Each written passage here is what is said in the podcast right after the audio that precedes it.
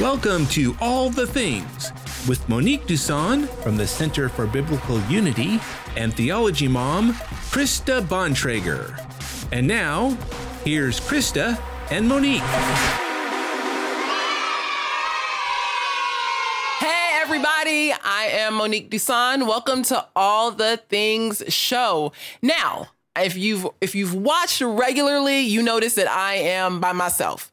It's a sad day here at the All the Things show. Krista is sick. Please pray for her. She's not feeling well tonight. She may or may not actually be in the chat. I don't know. Um, she was resting when I saw her earlier. And so womp womp, but we'll pray for her. She's yeah, it's not Rona. Don't don't get all beside yourself. She don't have Rona, but she isn't feeling well. So, welcome to All the Things, the show where we talk about all things related to God, life, and the Bible. Once again, I am Monique Duson, and helping us behind the scenes, we have Bob Bontrager, Bob the button pusher. He still doesn't have a camera. Womp womp. Hello, I have a microphone though. Hello. See, he does exist. He used to have a camera and then I took it for the Center for Biblical Unity. And unfortunately, I have not returned it. I do apologize. Also helping us on the show are our guest moderators in the chat room. We have Jeremy Webb out in Chicago, Rachel Shockey out in Tennessee, and our very own Emily Bontrager sitting four feet to my left. So they will be interacting with you on our chat. Get in there, chat. Let us know where you're from, um, where you watching from, who you watching with. What are your questions? We have a good show lined up tonight. I am excited to talk about it. And in addition to that, please share the show. Um, sometimes I feel like Facebook or YouTube will kind of like hide us and put us in the back, but let's get the word out there. Share the show, click on the like button, the share button, share it with your friends, share it with your neighbors, share it with people you don't like. You know, just share the show, get the word out there. This show tonight is brought to you by the Center for Biblical Unity, where our mission is one race, one people, one Savior, and Theology Mom, Krista Bontrager, and our Family 210 clothing shop. If you have not gone to the Center for Biblical Unity website, go to the Center for Biblical Unity website at centerforbiblicalunity.com and get your CFBU swag. We have shirts, tank tops, baby onesies, whatever you need. I feel like we got you. We got you. Um, we have mugs and we have a great pic of Justin Davis, who is showing off his fancy CFBU one race, one people, one savior mug. Thanks so much, Justin, for supporting. Now, when you buy a shirt, $5 from each shirt goes directly to the Center for Biblical Unity and it goes to a fund to help us um, with curriculum development. So a lot of curriculum out there regarding unity has what we what is known as critical race theory. And if you're not familiar with critical race theory, I can't get into it right now, but visit our YouTube page. You can visit the Theology Mom um, YouTube page or my um, YouTube page at The Real Monique D and look at our links on what is critical race theory, go through our content on the Great Awakening, and we'll explain all of that. But I am creating content to be able to talk about unity from a biblical perspective that does not include critical race theory. So there's that. Um, now, I shared some videos on the CFBU Center for Biblical Unity Facebook page this week. There was one with me and um, apologist Frank Turek, and then there's another one with myself, Bobby Conway, and Alisa Childers. I can't tell you exactly where we were this week and what we were doing, but we did have a lot of fun. Um, and I have this awesome picture with me and everybody's favorite auntie, Auntie Alisa. Yes, and that's us hanging out outside of her hotel after we had um, gone to get dinner. Now, I, I'm, I'm not going to give too much information, but y'all, I had brisket fries. I don't even I don't even know if that's what they were technically called. It was like something frontier fries. These things had barbecue, brisket, french fries, barbecue sauce, jalapeno peppers. And Alisa and I just kind of like shared a little bit of that. It was literally like a little piece of heaven. It was it was in the south. It was some southern barbecue and I felt like we literally had stepped into heaven's kitchen to receive this meal. It was so good. So yes, we um we we had a good time. And this week it was actually um a conference for apologists and a training for apologists. And so I spent time just learning how to defend the faith. What is it?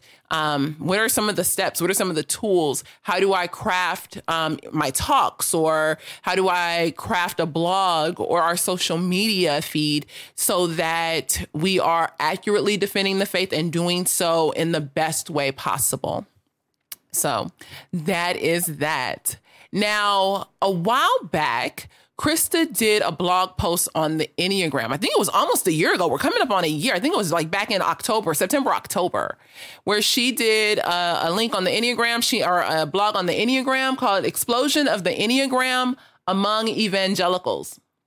And she really hit on the idea that the Enneagram is coming into the church and that it has occultic roots. Like it's not this Christian tool or um like a Christian, it's not a Christian framework. It doesn't have roots in Christianity, even though some people are saying, you know, well, you can use it as a spiritual tool and you can use it uh, to be able to tell you what your personality type is like. And you know, the Lord has really created this. And even if it was, you know, from the occult, then we can still, you know, take the good parts of it and use it. And she was like, not today, Satan, not today. This thing is from the occult. The devil is a lie and we're going to expose it. And so she wrote an awesome blog. We will make sure that the link gets into the chat box so that you can check out this blog.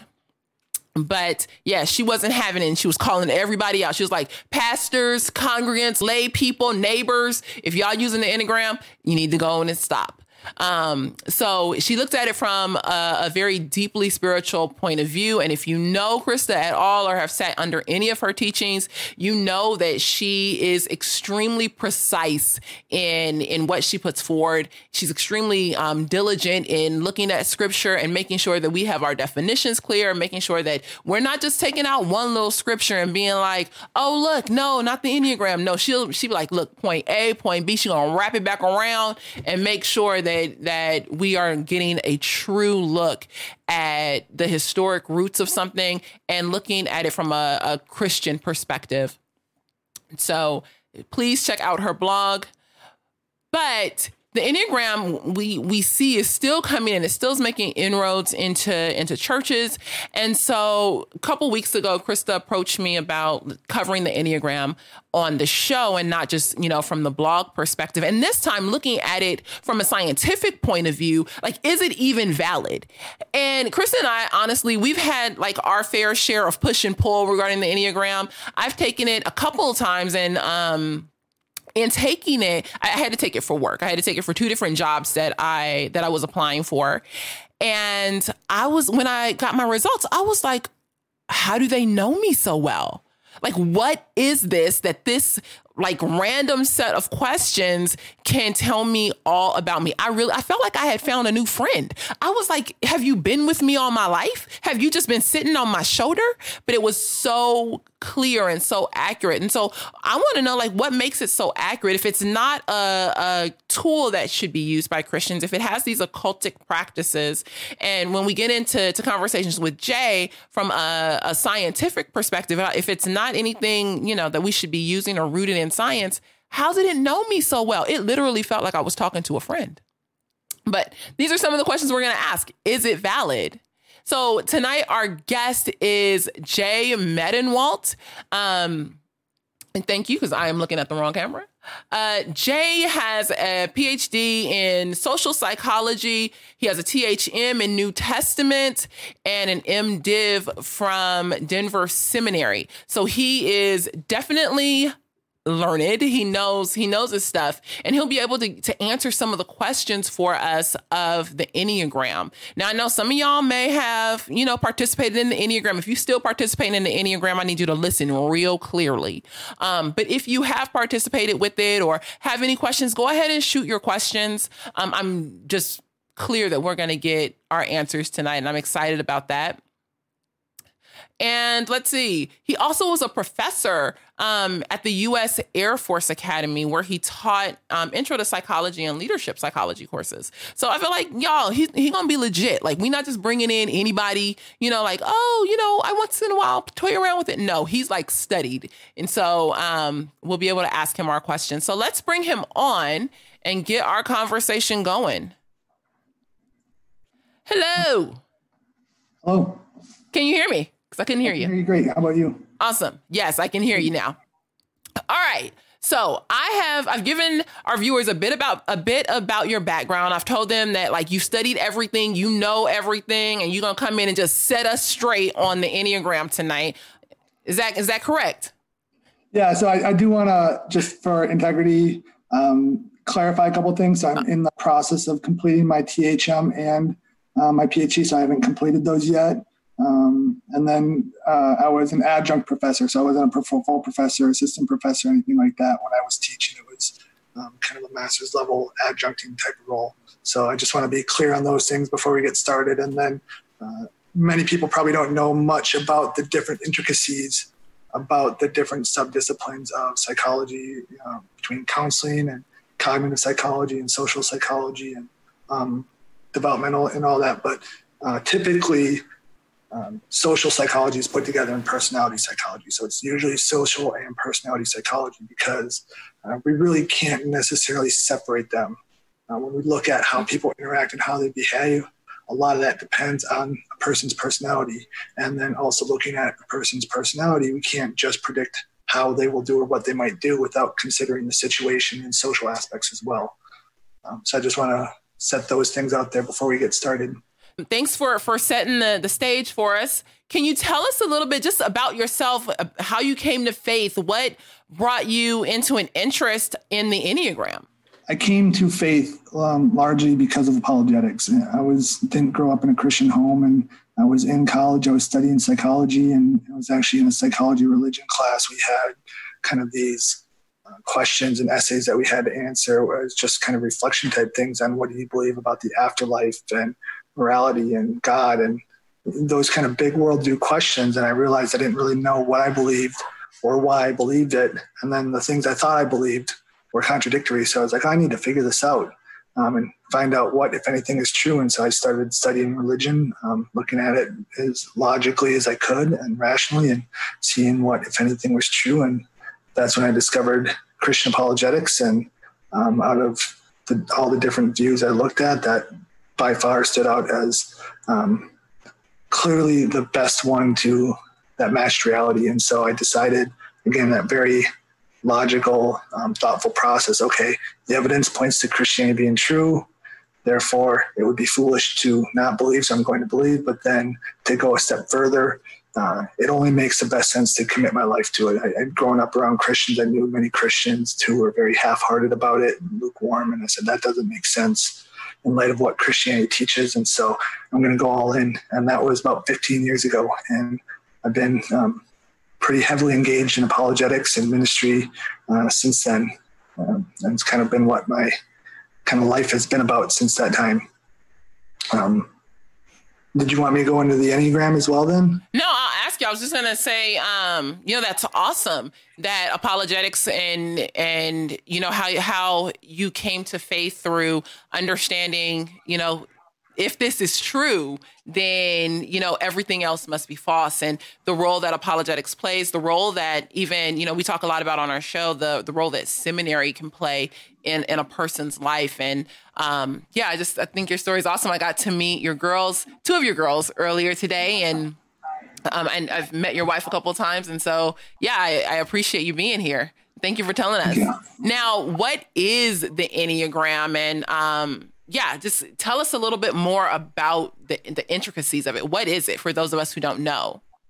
Yeah, so it, part of this depends on who you ask, I guess is, the way to say it. But if you look at the books by um, Richard Rohr and Helen Palmer and some of the people who are kind of leaders in the Enneagram movement, their books will constantly use the, the term personality.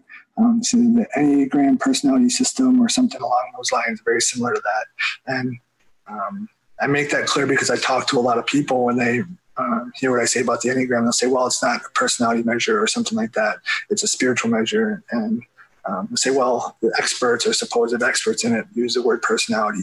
And then coming at it as like a personality psychologist, it, it's telling you the same kind of things that any other personality test does. And so that's essentially what it is. It's a um, personality test or system that attempts to explain who a person is, who people are.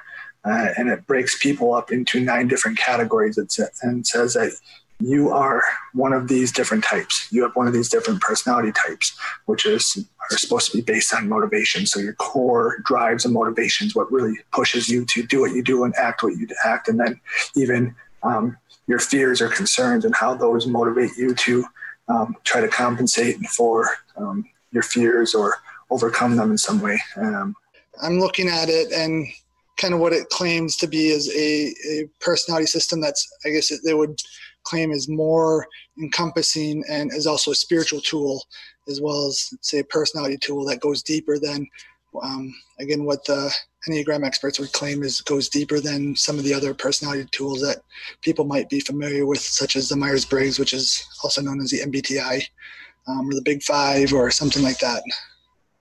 Okay. Now i feel like people are either I don't feel like anybody's really neutral about it. They're either on one side, like, yay, Enneagram, or dang, no, no Enneagram. Um, and I feel like I see this on um, on either side. So um, it's not that like, oh, only lay people are, you know, for it and pastors are really against it. If you like it, then you like it. And if you don't, then you don't. And like it, people who don't, they say, well, it's a gateway to the new age and that it's demonic. And if as soon as you take the the Enneagram, then you're gonna be, you know, soon into all the other things. Like it, it's like you go from the Enneagram to the Ouija board. I don't know. Have you heard like this debate or anything? Yeah, I've seen a lot of that debate, and I kind of approach that, you know, with my theology background and try and look at it um, theologically and philosophically. And um, I, I try to sidestep that because my perspective and where I'm coming from is regardless of where something comes from, I want to know whether or not it's accurate. So, in the case of the Enneagram, if it's attempting to explain things about people and how they act and how they think and how they feel, if, if it's accurate and true, I want to use that. And I would um, use an analogy such as, say, um, something like Tylenol, right? If, if Tylenol or some other medication was invented by you know some Hindu mystic or something like that for specifically the purpose of um, even promoting their faith. But it turns out that it had really strong pain killing properties and became a, a big useful uh, drug. I would still want to use that if it can be beneficial. Or same with the more widely used personality tests, like the Big Five is probably the biggest, most well known among at least among scientists. Um, not in the business world, but among scientists, it's most usually used is the Big Five.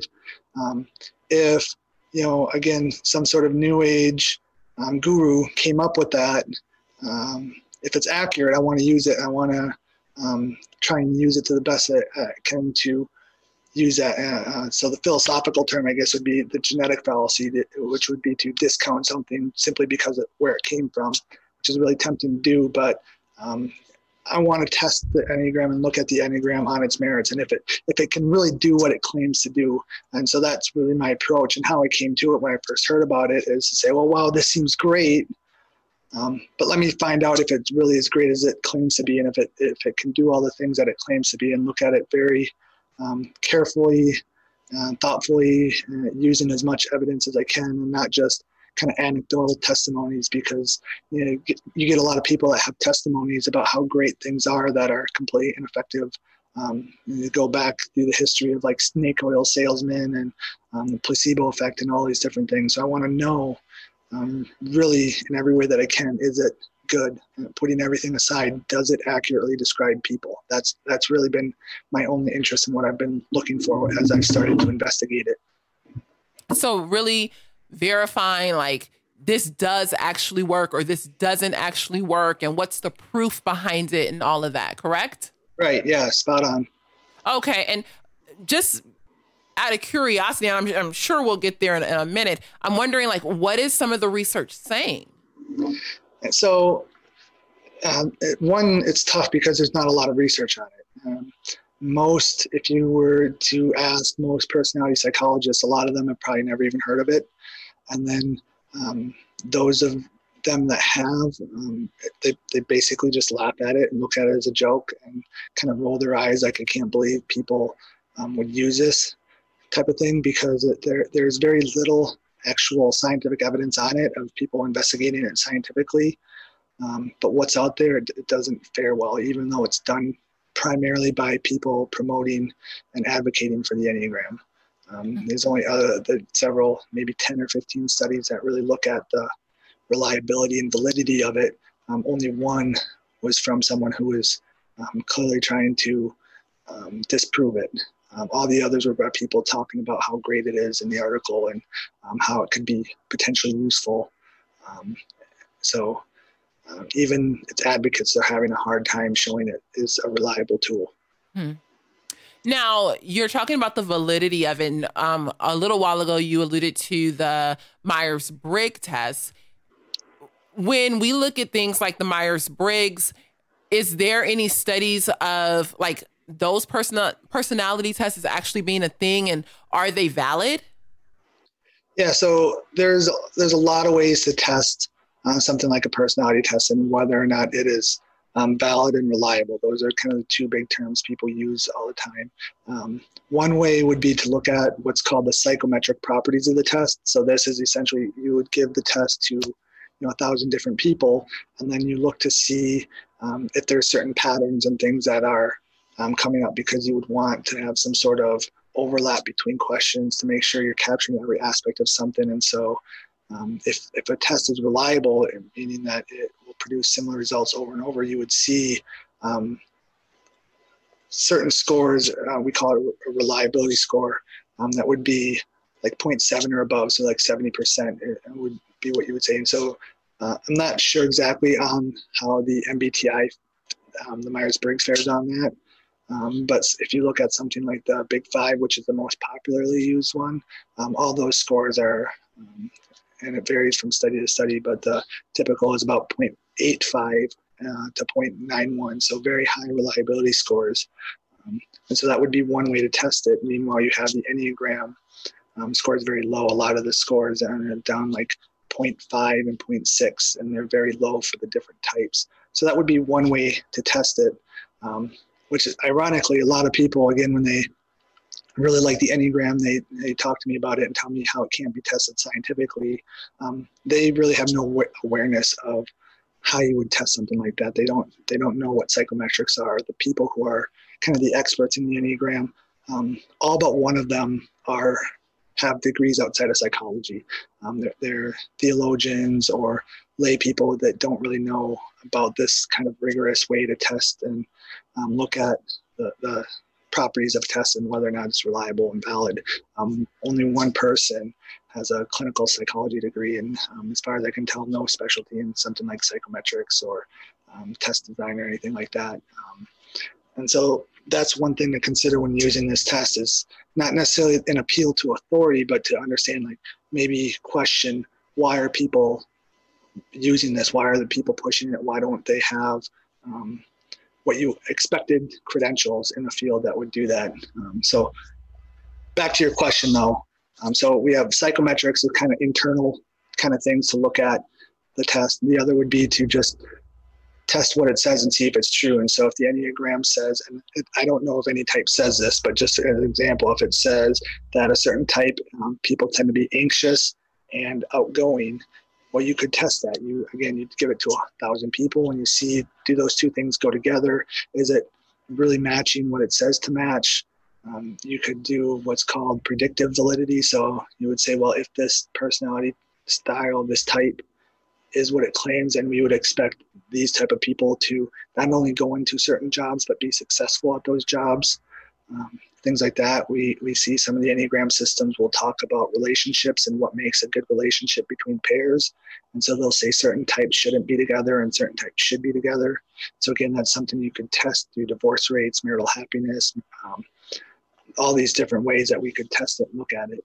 Um, and really, the, the scientific stuff that's out there has only scratched the surface of it. It's really just the tip of the iceberg looking at are these initial descriptions of the types, so the nine types, are they what they say they are? And so far, the the analyses that, that data has come back is no, they're not really what they claim to be. Whereas when you look at um, at least the Big Five or the MMPI, which is um, another very well respected personality test, and the Hexaco, those are probably the, the main three um, as far as being respected within the scientific community.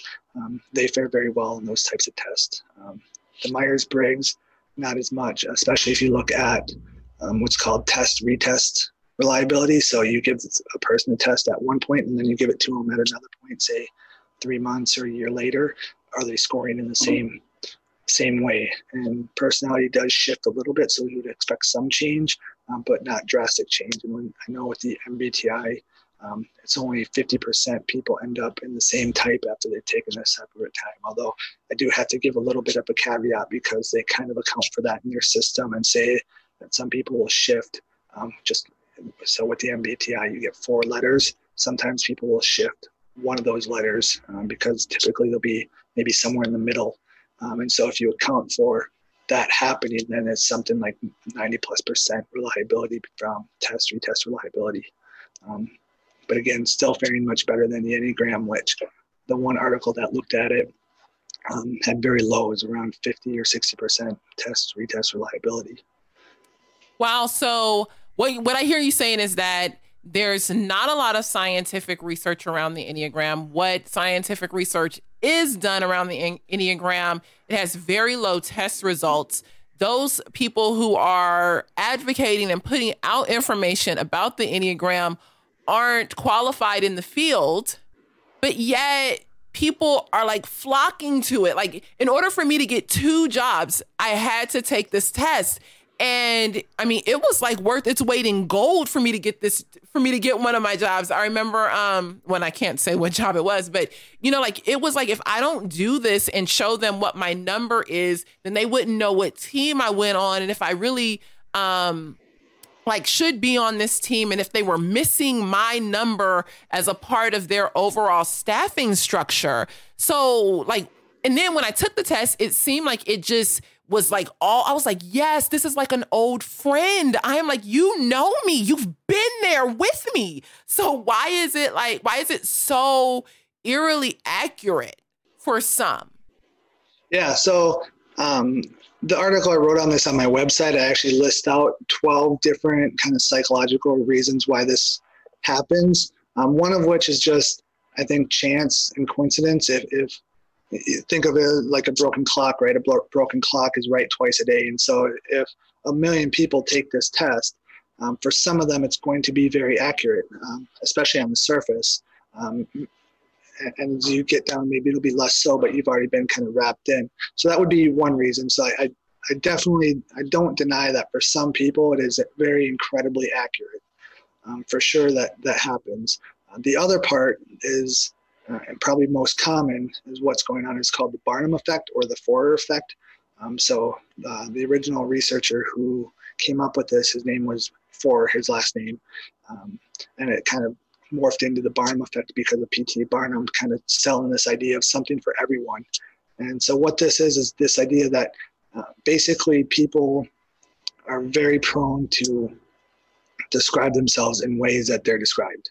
Um, so, the original study where he looked at this, he gave horoscopes actually to his students in a um, psychology class. So, he gave them horoscopes. Um, so, he had them fill out this test, 13 questions, and then um, a month later, I think it was, he came back and said, okay, here are your results. And he gave them all the same exact results. And out of the 39 students, um, 20, 28 of them said that the 10 or more of the questions of the, the character types described them extremely well. So you have this huge number of people who looked at this thing and the, this, the, their supposed personalized results that were really the same for everyone, and they were all saying basically, um, "Yeah, this described me very well." Um, and then five students said nine out of 13, and then five said eight out of 13, and only one person said less than half. He said, um, person said five out of 13 described them. Um, and so the reason this happens is because we have a, with horoscopes and even with the Enneagram, you have these very broad kind of statements. You also have a lot of these really positive statements. And so if someone's reading that, they're immediately going to think in terms of um, an instance where that was true of them. And so if it says you're um, very, and actually I can pull this up because I'm, when I've taken the Enneagram, it actually types me as a five, which is kind of like the rational investigator type.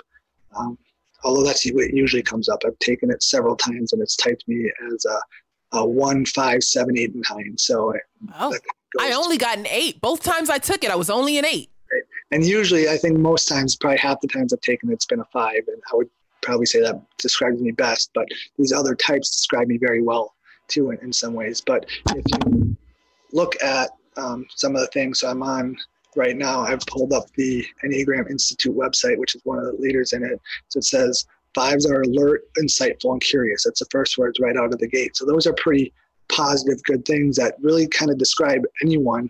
Um, it goes on to say, you know, independent, innovative, inventive. And so th- these are usually good kind of positive things that most people if this describes them or they think it's describing them especially if the first one or two things really hit it on the dot they're going to kind of have this confirmation bias where they start thinking of different instances where yeah they meet that. Um, yeah that's like me.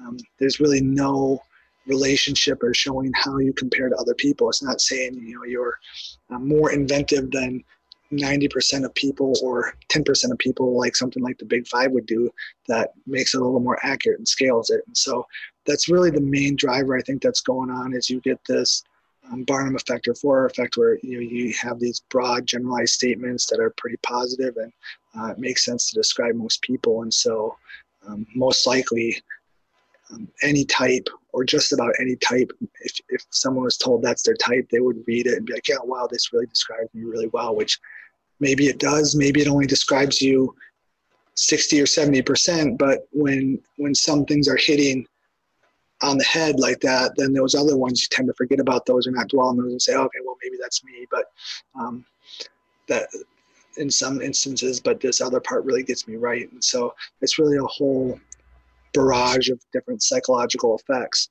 going on. And then the other one being the social aspect where a lot of people will do the Enneagram together as a group and talk about it as a group. And so, one instance where I walked in, I was at a party for, with a bunch of friends, um, actually apologists, oddly enough, and people started talking about the Enneagram and how great it was. And I'm not going to be the person to come up and say, oh, yeah, well, it's really not valid and not reliable and didn't get me right.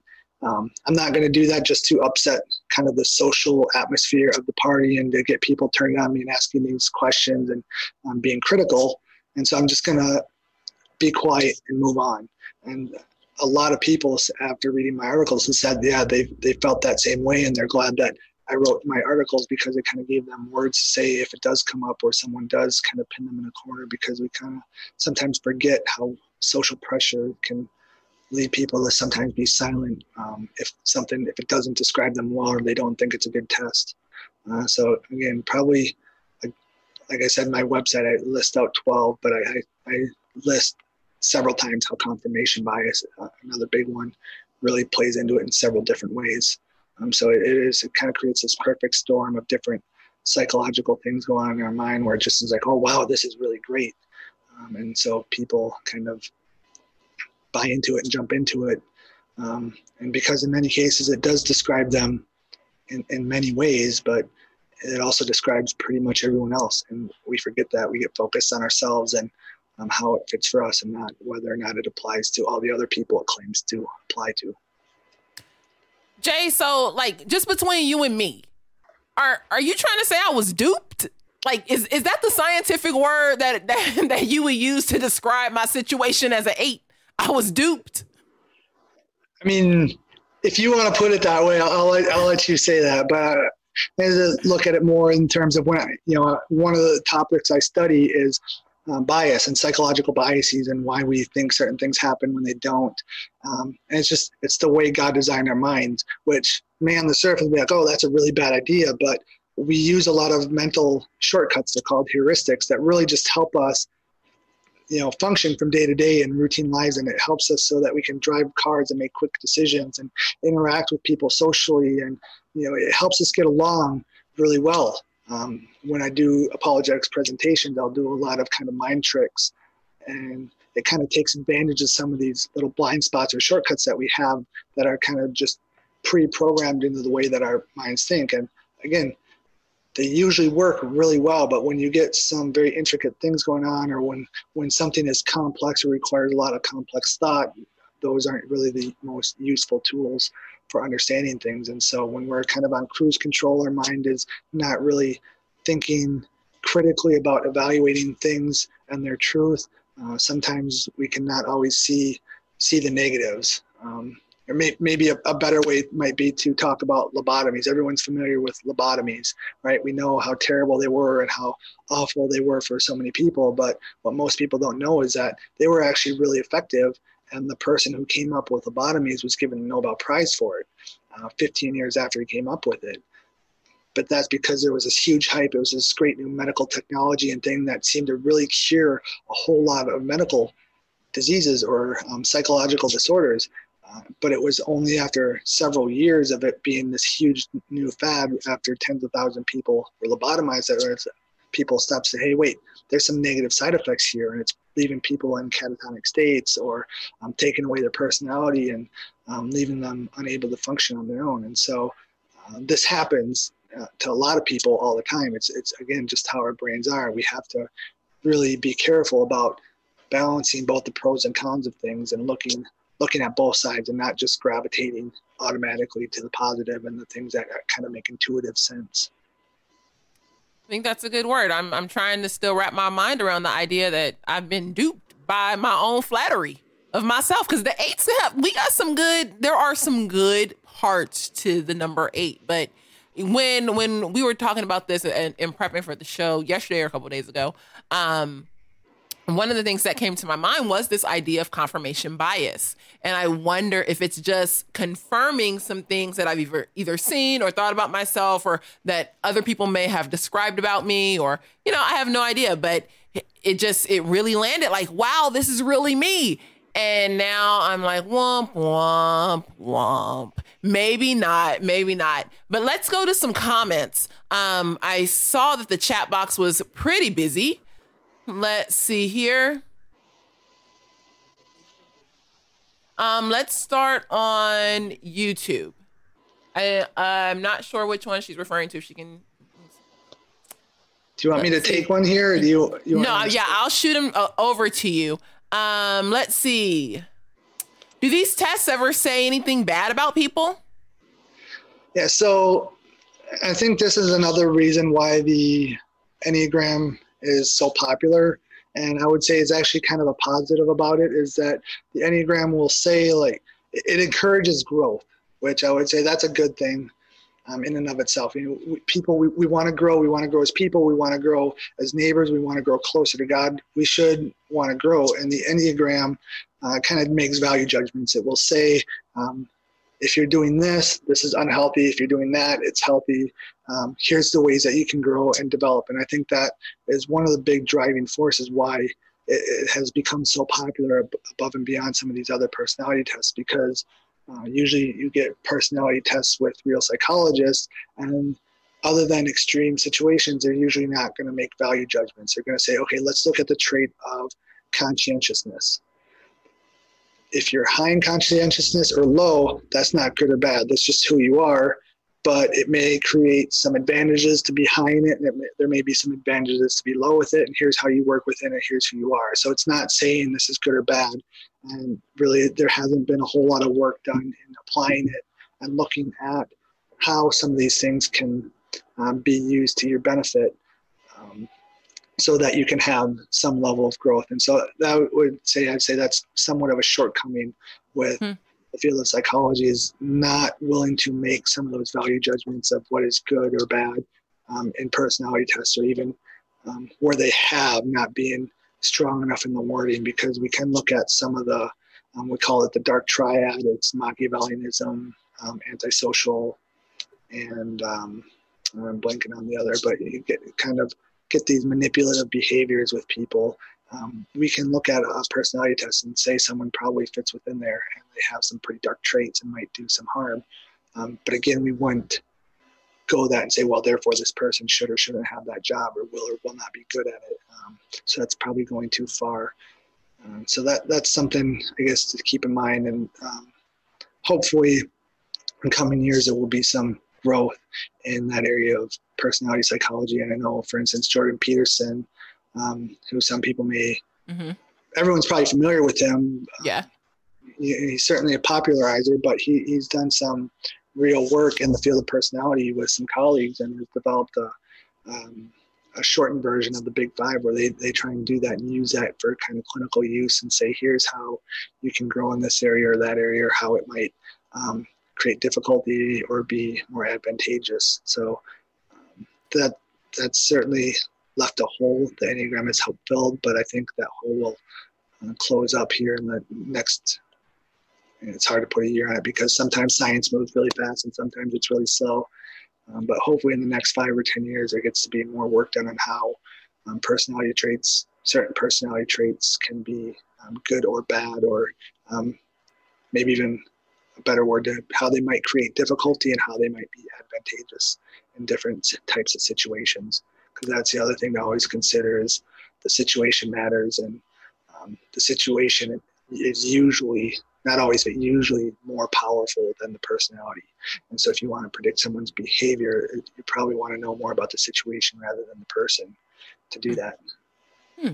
You you keep referring to the big five, not the big five. Do you call it the big five? I think when I, when I think about the big five, I think about the um the five animals in Africa that are the big five. So uh, now you're referring to what did you call it the big five? Yep. Um, what are what are the big five? What are what so, are you meaning when you refer to that?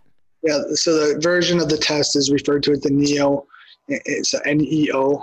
Uh, it's complicated by just if someone's googling, I want to make sure they have all the information. But usually, if you just Google Big Five, that will come up. And the, the best way to remember that is the acronym OCEAN. So O would be openness to experience, C would be conscientiousness, E is extroversion, A is agreeableness, and N is neuroticism. And so those are kind of with the big five system, you have those five traits. Instead of saying, okay, based on those, we're going to stick you, kind of force you into a certain type, it's going to give you a percentile for each trait. So it's going to say, all right, well, for openness to experience, you're in the 50th percentile. Um, for conscientiousness, you're in the 10th percentile. For neuroticism, you're in the 80th percentile. So you'll get a different score for each of those. Um, kind of things. And so it doesn't put you into a box that you might not fit into or that you might, again, so if you're in the 50th percentile, sometimes you might be a little low based on your mood or what happened in that day or the situation. Sometimes you might be higher. And so it's not stuffing you in the box. And then, um, so those are the five broad domains. But actually, if you take a long version of the test, within each of those five domains, it will give you six more um, different personality traits that you're evaluated on. So it gets a little more specific. Um, but most of the research has done been done on that main do, domain level at the um, big five traits rather than the um, 30 sub traits. Okay, so the big five, and remember ocean. Yep. All right. Now we have a comment on Facebook. Sorry, I was just taking comments on YouTube, but let's go over to Facebook and see what's going on there. Um, oh, everybody in the house. We got Nathan, Auntie Ariel. Uh, okay. Um, see, I wasn't. I, I'm just by myself tonight. Normally, I'm like looking around and playing with with the different groups. Okay. Let's see. Nathan says the Enneagram has really helped me see my sin and repent at a deeper level. For me, it's opened me up to understanding where I miss it and where I am in deepest need for sanctification. What do you think about that? Like, it, I, I, I think as I took it, it just, I was more of like, well, see, this is how I am. this is that's just me. You get what you get, and there's a test to prove it. Um, what about the idea that you know it's open it's opening people up to understand wow this this is an area that i really need to work on that i really need to repent from Yeah, so I've, I've heard that a lot from different people on how the Enneagram's been so great and how it's helped them. And I can't speak for specific situations. Um, I'm sure it has helped people. I don't doubt that it has. It, again, if you have a big enough pool of people, there's going to be a lot of people where it does help. Um, but is it worth advocating and using if there's also going to be people where it harms them? Um, and some serious harm can come from using the Enneagram. So I, I don't want people to forget that. Uh, and maybe this is a little sidebar, but this might be a good place to bring it up. Um, I've had people tell me a lot of stories about how it's been really negative. I've had one person, it caused the relationship to end because the um, she said that she couldn't be with someone of that type. Um, claiming that you know anger was his issue and she couldn't handle that. Um, my wife, after we had started, after I'd started getting into the enneagram and talking about it and, the kind of science of it, she was on her way back from a conference. And in fact, it might have even been the Women's and Apologetics Conference. Um, she overheard someone on on the shuttle saying how it really opened up a lot to her, and now she um, isn't sure she should still be with her husband anymore um, which may seem extreme, but I had another instance where I talked to someone where um, the Enneagram basically caused the end of their 22 year marriage. Hmm. Uh, husband got into it, was introduced to it through a business person, and really got into it and discovered himself and really who he was. And in doing that, it revealed to him that apparently he married the wrong type of person and they just weren't compatible. And so their 22 year marriage ended. So, um, again, yes, there are people it helps, but there's also people where it causes really severe harm and damage. Um, and so we don't want to forget that just because it worked for one person doesn't mean it's going to work for the other.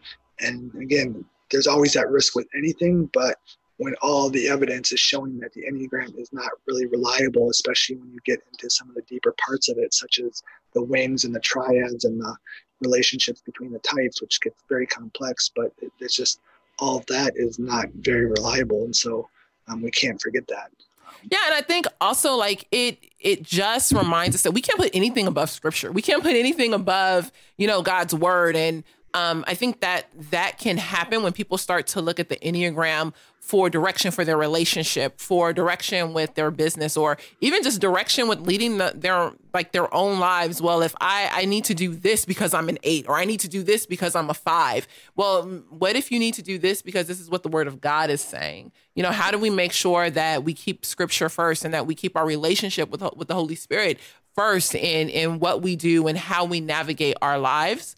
Um, but I, I that makes me think of you know when people are are using this tool to guide their relationships to tell them what relationship they should be in and what relationship they shouldn't be in what do you see as like the drive for ministries to use it or businesses to even use it? Like i know what it was like you know when i was taking the test and how they used it at my job but what are some of your thoughts um, maybe this is probably more in the organizational psychology side, but you know, what is what is that drive for churches and ministries to to use the Enneagram?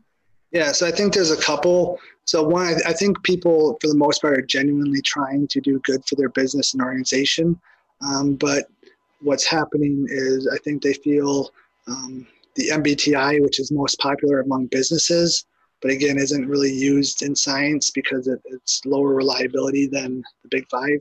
Um, but that's expensive and behind a paywall because that's handled by an organization who came up with it. So i think the enneagram kind of fills a void there where it, it seems to explain a lot and go above and beyond the mbti and might seem better and it's cheaper. Um, probably not free or maybe not free at least for the full package but certainly probably cheaper than the mbti so i think that's part of it um, along with that, this kind of relates to the previous comment, and I know one of the explanations for why the Enneagram seems to be so helpful for some people is what's called an attribution error.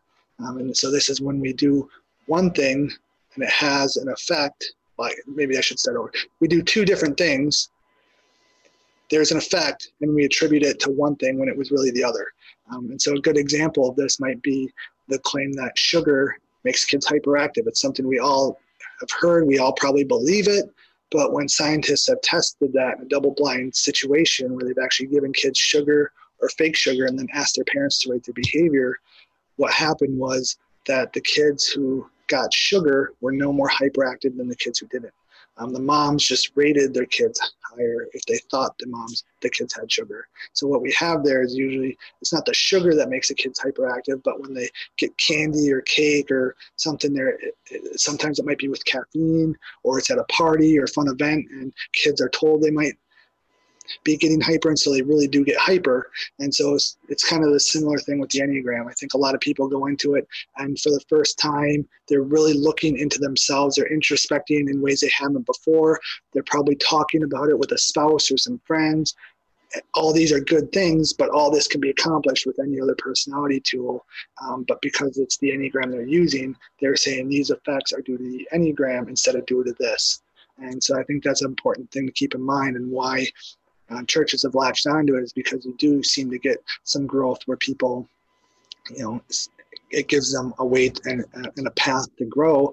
And so it seems like something, okay, let's go with this because it'll help our organization, but they don't really have ways to follow up and check is it really helping people or is it just making people think it's helping? And what about for, you know, everyone as a whole? Um, a lot of this goes untested and just based on assumptions of who happens to be the leader and if they they're the ones that started out with this um, sort of test and wanted their staff or their um, people of their ministry to use it.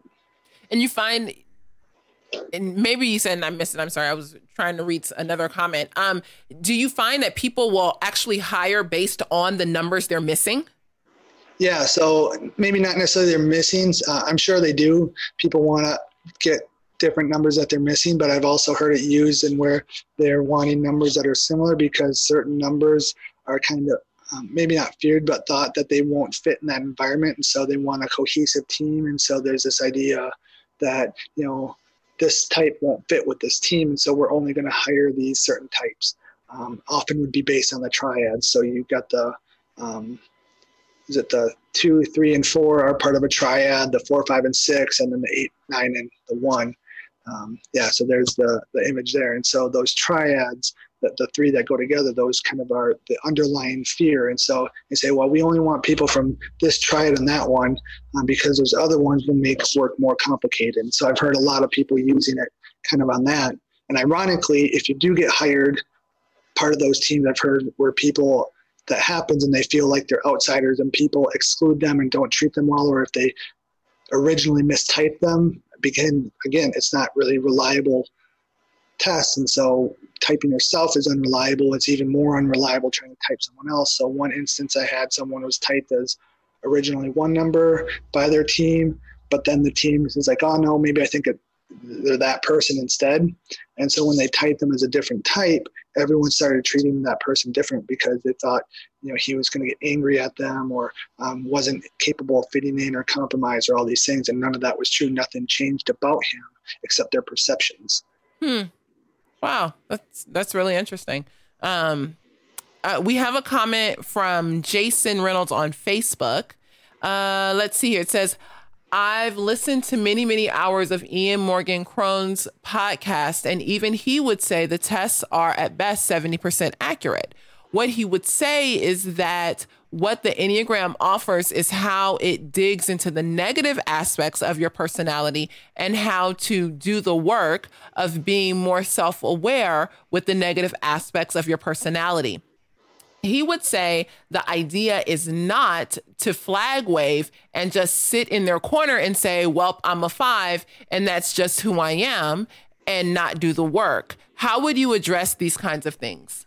Yeah, so some of this, you know, you have different systems in the Enneagram. They're all essentially the same, but there are some differences in them. And so some of the Enneagram systems you read, they'll specifically say this will give you insight into your soul or the soul of other people that they might not even be aware of yourself. And so it's setting the system up to say, hey, this is who you are, right? And you, one book even said, you will know people sometimes better than they know themselves if you know their number, uh, because it's a system that says, if this is your type, this is who you are, and it doesn't change. And if you question that, you say it's wrong, it's either because you're not being honest with yourself or you're just not going deep enough. And so it creates a system where if you question it, you're doing wrong, you're not accepting it, you're being dishonest, which again, I've heard stories of this creating a lot of guilt and fear among people and making them feel really bad and left out. Um, so maybe that's not an issue with Cron's system and how he uses it. Um, the other, I would say, well, maybe some of those aspects of personality might not necessarily be negative. They might certainly create obstacles, but those might not be negatives. Um, so that's a, another aspect to consider. Um, and so, kind of keeping these things in balance. And again, is that really the Enneagram that's revealing this, or is it that you're finally just doing some sort of introspection and learning about what your tendencies are, what your sins might be, or what you struggle with, which is something you could probably do with any close friend or family member, or um, you know, going through and doing uh, a big five personality test and really going through line by line and each different type and reading about what it says and what it reveals about you. Because the issue with the Enneagram is it might say, okay, here's your sin and your weakness, but that might not align with your type. So you might have to take your type and say, okay, this describes kind of generally who I am, but this type seems to describe my sins better or my fears. And then it will give you a path to say, well, here's the path to getting healthy, which again, probably isn't right, probably isn't any more accurate than a random throw at a dartboard. Um, and so, to really, if you want to use the Enneagram system effectively, unless again you're one of those people by chance where it just happens to describe everything in every way you have to think and use it and say no this is not right but this is and that's not which again under most systems isn't actually using it right uh, and it's something that you could get by going through any probably personality system and going through each individual trait and kind of thinking about and reading about what that describes about you but the problem is a lot of those other systems don't kind of lay that on a silver platter for you as well. so it takes an extra level of work, and a lot of people um, don't know how to do that, or they're not willing to do that because it's really hard. Yeah, I would agree. I think um, when I when I was um, looking at the Enneagram a couple years ago, I definitely looked at like the positive parts and the parts that I was like, oh, I need to do this work. I wasn't I wasn't so quick to do. So maybe I wasn't utilizing it right um, or using it as a as you know the way that it should be used. But one of the things that I that keeps coming back to me is like, you know, if we looked to scripture for for some of these answers, if we looked if we were looking at like the idea of our sin and and you know what is my sin? How how what are the negative places in my life or um, in my personality or however you want to you know define that that the lord would like to reshape and refine um, getting in a conversation with the holy spirit first about those things. Maybe then we wouldn't need or or see such a great need for things like the enneagram. But um, one of the things and i know we need to wrap up. Thank you for your time but i i do want to get this question in um, I alluded to it earlier, like that people who are against the Enneagram and, you know, just say that it is like this new age tool or it's from the occult. I kind of feel like they do think like you go from the Enneagram to the Ouija board and there's really no, you know, steps in between. Um, do you think that that's a valid claim? Like, do you think that um, the Enneagram is like an inroad to to New Age and or um, that it is just completely, you know, a new age tool? So I, I, would, maybe take a, somewhat of a middle position on that. So, again, over and over, there's not a lot, but there's, you know, 10, 15 studies by Enneagram advocates and one, you know, by someone trying to disprove it. All of them showing it. It's not reliable. It's not as accurate as people think it is. There's explanations for why it seems to work. It's just not a reliable tool. And so, really, the and I've met with people, people who use it even in counseling settings who should know better, but you know they we've met face to face and we've talked about it.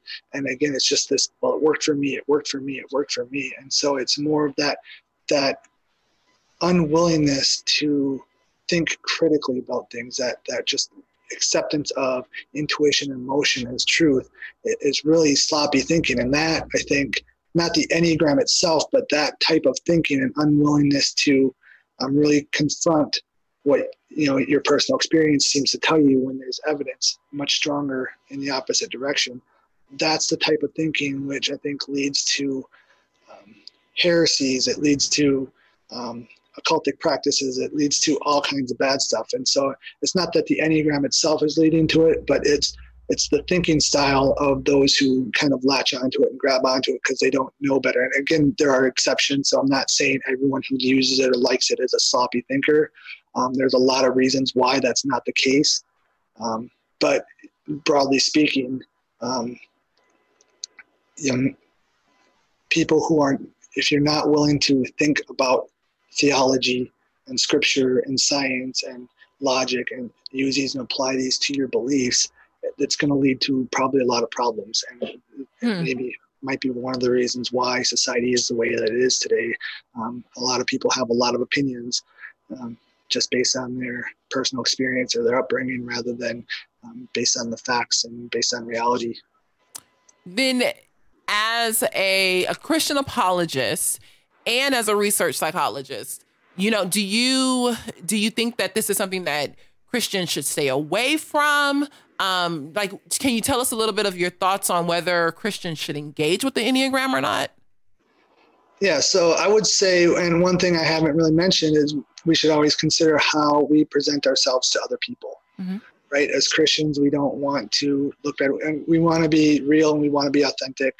Um, so I'm not saying necessarily hide yourself, but um, again, this is an example. If you're talking to an atheist who's even semi-intellectual and you bring up the enneagram they're probably going to laugh at you and your whole belief system because it's going to sound so ridiculous it really like there have been astrologers who are using the enneagram and saying no the enneagram and the astrology they're really the same thing and here's how the 12 astrology symbols fit with the nine enneagram things and they've done that because it really is a, a, such a similar system and so that's something we should always think about as well and so it's not reliable it gives people a bad impression and it has definitely a lot of negative side effects for people. Um, in addition to positive i don't want to say it doesn't have positive effects on some people because it does but because of those reasons um, i would say christians just shouldn't use it and should stay away from it i would say if you know an employer makes them take it or something it, it it's not going to bring harm to them to do it um, but I would say don't rely on it and talk about it and use it necessarily as your thing. There's a lot of better tools to use it. So um, go, you can Google Big Five Test, or you can find different versions of that, or even uh, the Hexaco. That's one I haven't talked about. It's H E X A C O. That's basically like the Big Five, but it has an extra trait on there humility um, a humility factor. So um, you can look up one of those, uh, Big Five Hexaco, do one of those, and then go through it very carefully with a friend, a spouse, a family member, um, something like that. And that will reveal probably anything you can get from the Enneagram, but more accurately. You won't fall into those biases. Um, so I would say stay away from it um, because it, it's not um, overall for the, the, body of Christ as a whole. I would say it, it is not a good thing. Um, so I would say for those reasons, stay away from it. Wow. So we've heard the scientific reasons and, and looking at the scientific reasons and um, just as, as, the body of Christ and as a body of believers, um, the the negative impacts that can, that it can have. And no, that doesn't mean that everything about it is going to be negative 100% of the time or anything like that. But we should be um, extremely cautious about approaching it and, if at all possible, stay away from it right? Yeah. Exactly. All right. All right. Jay, thank you so much for your time. Yeah, thanks for having me. This has been it's been hugely helpful, and um, it's given me some other things to ponder and think about. As you know, I think about the enneagram, and um, you know, knowing people who who use the enneagram as a tool, and at one point, you know, me using the enneagram as a tool and things like that, and wondering, you know, between like an occultic origin and scientific research, where do I land? You know, I'm not going to take offense. I'm going to be above offense with you calling me duped. I hear you, but that's all right. I don't, I don't, I don't take it personal. I know it was for my good. Um, but I do think that you bring a lot of wisdom and insight into what are we participating in as Christians? What are where are we getting our information from? Are we, you know, putting just putting something on top of scripture or are we really digging into scripture first and looking at, you know, what what does the word say and then what does science say before we begin to dive into something very deeply? Yeah, it sounds very great. Um, a lot of wisdom in there. So that's a great summary and wrap up. All right. Well, thank you very much. I know it's a couple hours ahead where you are, so thank you for being with us. We appreciate it. Yeah, thank you. All right. Well, I will talk with you again, hopefully. All right. I'll talk to you later. All right. Thanks. Bye. Wow. You know, the idea that I may have been duped is kind of unsettling in my heart. Um, but wow, what good information. I want to go to the comments and see if there's anything um lingering, not necessarily for Jay, but I thought I saw some other comments um in there. One that may have been for me. Yeah. Let's see. Krista had one for me. She said, question for Monique. Do you think SJW, social justice warriors, could use the Enneagram to tell certain people how they need to do the work of knowing their oppressor habits? Mm, no, I don't, I don't think so. I mean, um, I think that the the work is just the work, and you, everybody needs to do all the work. So yeah, I wouldn't I wouldn't personally use the Enneagram for that. Um, but yeah, that's just my thought on it. Now we are we're getting close to time. My goodness, time is going quick. Um, let us let or let us see. Chris is not here tonight. It's just me. Um, you know, me and Holy Spirit. I'll be like, let us, let me. Um, let's see. Tomorrow night, Krista and I, please be praying that she's feeling better. We'll be speaking at Living Truth Christian Fellowship in Corona, and we're going to talk about critical race theory. It's going to be like a crash course. It's called Race, Injustice, and Critical Theory Using Scripture to Define Humanity. We're going to be looking at um, critical race theory, why it is antithetical to the gospel um, is there anything good to pull from it? And answering questions. It will be live streamed, so you can check out the CFBU Facebook page, I believe, for more information on that, on how to get the live stream. And um, yes, it starts at 633. It, there's their service once a month. It's called the 633 service. It will be in person. I'm excited to be with other people, like in a building and not just, you know, the family in the house. So we're looking forward to that. Please be praying for us. And let's see what else I have. Yes, Living Truth Christian Fellowship in Corona with Pastor Michael Lance. That is going to be where we are tomorrow night.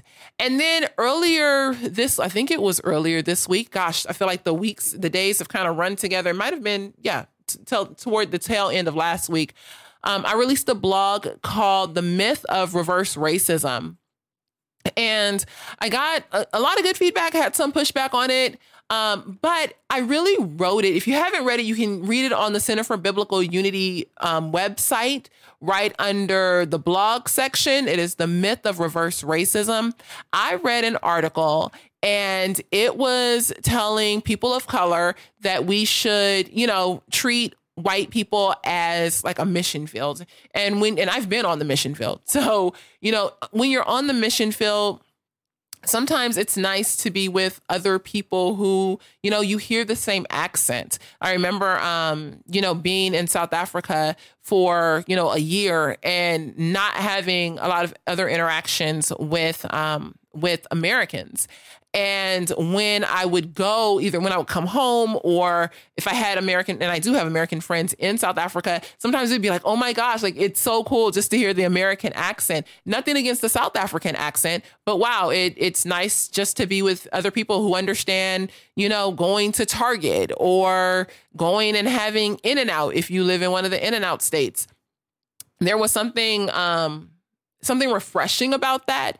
And so in this blog post, the the writer is saying, you know, as as black people, sometimes it feels like when when we are working or living among white people, it can be overwhelming. And so we need to think about being among whites as a mission field. And he laid out, you know, all these points. And I was just like, this is the most racist. Like, I, I, just, I was really offended by it because, you know, if we were to flip the script and say, well, white people, if you're living among black people or people of color, you need to treat them like a mission field. Make sure you, you know, retreat and take time out and recharge and, you know, all of the, and, and it's not that you're just talking about the culture, you know, people who don't know Christ, but you're talking about people who are Christians, fellow believers. I would, y'all, when I say I was shook, I was I was really shook by this. I was like, I know that they are not saying this. And so what I did in this blog is I reversed it. And I um I just flipped black and white. and put it out there as if a white person was telling other white people that they need to take a break from people of color and treat people of color like a mission field. And as I read it, I was just like, yes, this is this is a problem. Um, and so I put it out and then, you know, just mentioned that this idea of reverse racism, it really is a myth because racism only goes one way. Like it goes from a heart that is sinful and wicked to a target or to a victim. And you know, the idea that racism going in reverse, kind of inherent within that means that racism should only go one way. But if it goes in reverse, then it's kind of going in the opposite way of what it's meant to go. I think about it like a car. When a car goes forward, it's going the way that it's meant to go. Like, cars aren't meant to be driven in reverse. Something's wrong. If I see a car going in reverse, I'm gonna think he trying to get away from somebody. The car is broken. Like something's wrong. And so when we think about racism, this idea that ra- racism going in reverse, it, it's going in reverse when it's um, targeted toward a white person. I just think that's wrong. I think that racism is racism and it goes forward. And it doesn't matter who it's going forward from and who it hits, it's still racism. So if a white person calls me out my name because of the color of my skin, that's racism. And if I call a white person out of their name in some derogatory, you know, fashion because of the color of their skin, that's racism. It's no reverse racism. It's just the sin of racism. And so my hope in in putting out the article is that you know we get away from from these untrue terms and just call a thing a thing racism is racism i don't care what your color is i don't care what your background is who your mama was it's racism and we don't need to to hide behind it or you know say that it's not this. It's not real racism because it was going from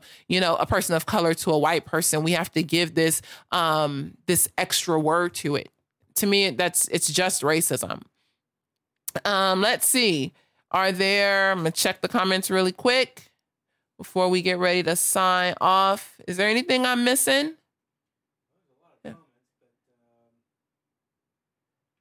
Let's see. I don't think so.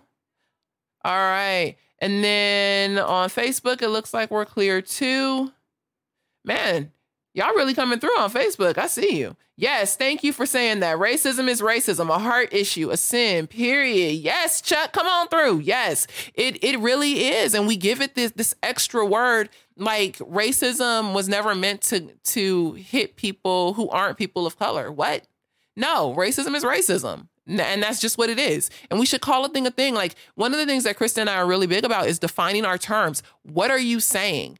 Well, if you're defining your terms clearly, racism is racism, and there's no real thing of reverse racism. If you feel like um, you have experienced, if you're white and you you've experienced racism, you haven't experienced reverse racism. You've experienced racism, and we should be clear on our terms. And let's see.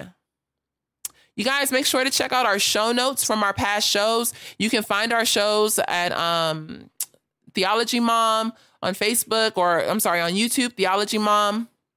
You can also find them at The Real Monique D and all the things show.com. That's us. Um, and let's see, we do have a designated Facebook page for all the things. It's ATT live stream then support the show, share the show. Please get the word out to your friends. Um, yeah, tell people about the Center for Biblical Unity, Theology Mom. She's producing great content. She just did a um, live stream on reparations and what does that look like? And should Christians jump on board with that or not? It was a really good live stream. Make sure to check that out. I believe it is shared on the Center for Biblical Unity Facebook page as well, but you can go to Theology Mom and find that on YouTube or theologymom.com is the website. Check out the Center for Biblical Unity at centerforbiblicalunity.com. And that's it. We will see you next week. Good night, everyone. Thanks for listening to All the Things. Be sure to subscribe to our website at allthingshow.com and find us on YouTube, Facebook, Instagram, or wherever you stream your podcast. Be sure to hit that subscribe button and the bell so you'll receive alerts when we post new shows. We'll see you next week.